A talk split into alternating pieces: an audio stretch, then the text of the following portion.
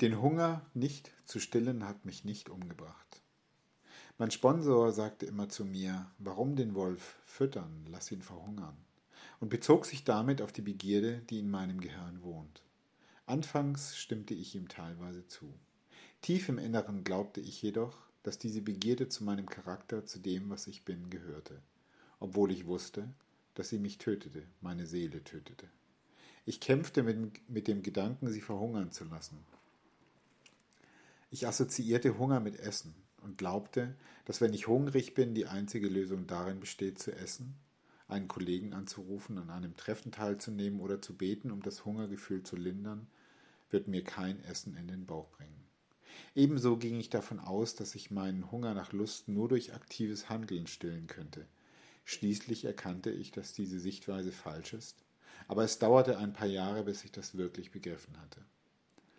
In der Anfangsphase meiner Nüchternheit erlebte ich Zeiten wackeliger Abstinenz. Einige Monate lang konnte ich eine gute Qualität der Nüchternheit aufrechterhalten, aber dann begann ich nach lustvollen Erfahrungen zu suchen, was mich an den Rand eines Rückfalls brachte.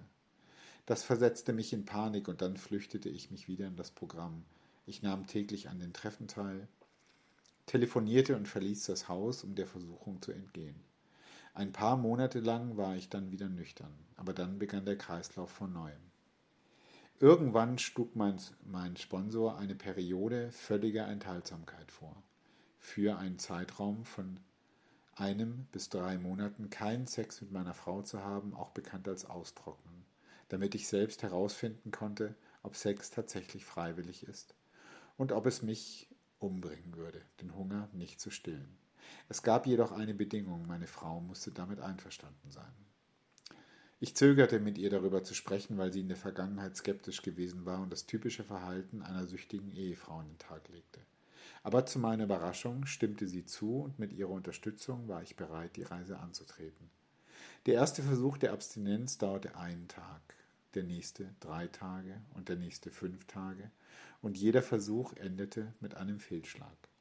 Ich war nicht verzweifelt, denn das war alles neu für mich. Und nach jedem Misserfolg nahm ich mir vor, noch einmal von vorne anzufangen.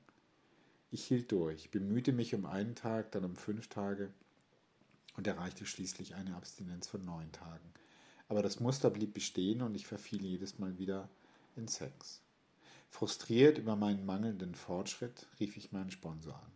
Als er mich fragte, warum ich glaubte, dass es nicht funktionierte, erklärte ich ihm, dass meine Frau und ich immer noch intime Aktivitäten wie Umarmungen und Küsse unternahmen, die unweigerlich zu Sex führten. Ich versicherte ihm jedoch, dass mir eine Lösung vorschwebte, die ich zunächst mit ihm besprechen wollte. Ich glaubte, dass der Verzicht auf Intimitäten bei einer Frau und ein mögliches Getrenntleben für eine Weile die Lösung sein könnte. Zu meiner Überraschung war er mit dieser Idee nicht einverstanden. Stattdessen riet er mir, die Intimität mit meiner Frau aufrechtzuerhalten, aber auf Sex zu verzichten. Ich hielt seinen Vorschlag für unmöglich und fragte mich, ob er sich irgendwie in einen Engel verwandelt hatte oder in ein Wesen, das nach 30 Jahren Nüchternheit die Macht des sexuellen Verlangens vergessen hatte. Ich begann zu glauben, dass er meine Situation nicht ganz verstanden hatte. Im weiteren Verlauf des Telefongesprächs widersetzte ich mich seinem, seinem Rat und tat die Vorstellung von Intimität ohne Sex als unwirklich ab. In den Sitzungen, in den Meetings von AS hörte ich immer eine Vision für dich. Es hat mich immer inspiriert und mir ein Gefühl von Gelassenheit und Hoffnung gegeben. Jetzt schwingt es auf einer tieferen Ebene mit, Ebene mit und beschreibt genau, was ich über Sex denke. Ich möchte hier einen Teil des Textes zitieren. Natürlich kann man nicht etwas weitergeben, was man nicht hat. Sorge dafür, dass deine Beziehung zu ihm stimmt und große Ereignisse werden sich für dich und unzählige andere ereignen. Das ist eine große Tatsache für uns. Gebt frei von dem, was ihr findet und schließt euch uns an. Wir werden mit dir in der Gemeinschaft des Geistes sein und du wirst sicher einigen von uns begegnen, wenn du den Weg des glücklichen Schicksals beschreitest. Mir kommen die Tränen, wenn ich über diesen einfach, über, wenn ich über diesen, diese einfachen Worte nachdenke. Wie dankbar bin ich Gott, dass ich eine solche Wertschätzung erfahre. Jetzt verstehe ich die Wahrheit der Worte meines Sponsors. Man kann etwas nicht wirklich begreifen, bevor man es nicht selbst erlebt hat. In Meetings habe ich immer ein ähnliches Beispiel gebracht und gesagt, dass jemand, der noch nie einen Apfel gegessen oder gekostet hat, nie wirklich wissen wird, was ein Apfel ist. Egal, wie sehr ich ihn beschreibe. Das gleiche Prinzip gilt für die Erfahrung von Nüchternheit und Gelassenheit. Ich hatte mit YouTube und den sozialen Medien zu kämpfen. Obwohl ich sie für meine Arbeit und mein Studium brauchte, erkannte ich die potenziellen Risiken, die sie für meine Nüchternheit darstellten. In der Vergangenheit sah ich es als eine Schwarz-Weiß-Situation. Wenn ich in den sozialen Medien und auf YouTube aktiv bin, wird das unweigerlich zu Ausrutschern führen und es gibt nichts, was man dagegen tun kann. Vor vier Monaten beschloss ich jedoch,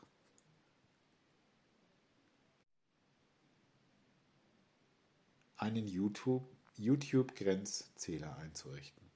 Dieser Zähler sollte jedes Mal zurückgesetzt werden, wenn ich die von mir selbst gelegte Grenze überschritten hatte.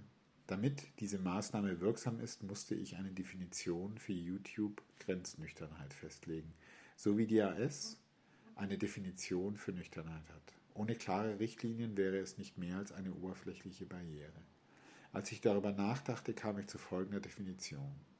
Kein Zugang zu YouTube, es sei denn, es dient einem Zweck, der mit Arbeit, Studium oder Wohlbefinden zu tun hat. Ich gestand mir ein, dass meine YouTube-Nutzung bis dahin immer durch Lust oder ungesunde Neugier motiviert gewesen war. Die neue Herangehensweise funktionierte. Ich wurde mir bewusster, was ich mir anschaute, verleugnete die Verleugnung und hielt mich an klare Grenzen. Nüchternheit ist zwar ein Geschenk Gottes, aber unser Programm ist dennoch ein Aktionsprogramm. Ich muss meinen Teil tun. Später stellte ich einen weiteren Zähler mit dem Titel Fishing for a Second Look auf. Es, er sollte mich darauf aufmerksam machen, wenn ich Frauen absichtlich als Objekt betrachte. Sei es über ihre Profile in den sozialen Medien oder im wirklichen Leben, indem ich ihr Aussehen, ihre Kleidung und andere Aspekte unter die Lupe nehme. Es dauerte etwa einen Monat, bis ich diesen Zähler wiederholt zurücksetzte, aber jetzt erlebe ich einen schrittweisen Sieg über diese Art von Lust und die Maßnahme hat die Qualität meiner Nüchternheit erheblich verbessert. Heute ist meine Nüchternheit durch Ruhe, Gelassenheit und eine neu entdeckte Wertschätzung des Lebens gekennzeichnet. Ich habe weniger innere Kämpfe. Einmal mehr finde ich Trost in den Worten von einer Vision für dich. Wir wissen, dass wir nur wenig wissen.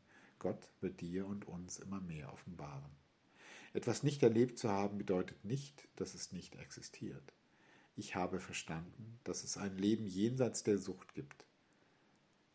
Ein Leben voller Gelassenheit und echter Verbundenheit mit Gott.